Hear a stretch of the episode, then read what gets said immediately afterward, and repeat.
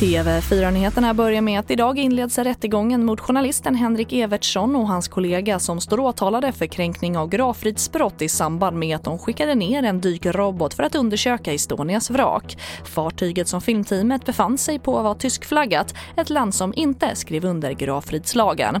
De båda männen nekar till brott.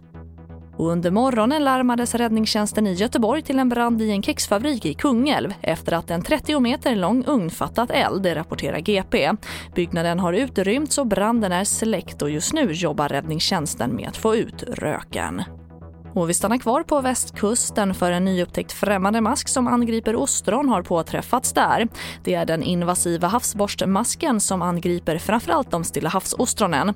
Och det finns en oro att parasiten ska spridas vidare till de inhemska platta ostronen och även till blåmusslan. Det kan vi inte utesluta så att det är därför vi också då har provtagit de här eh, andra arterna då, både blåmussla och inhemska ostronet. Och det sa Erland Lettevall, utredare på Havs och vattenmyndigheten som får avsluta TV4-nyheterna. Jag heter Charlotte Hemgren.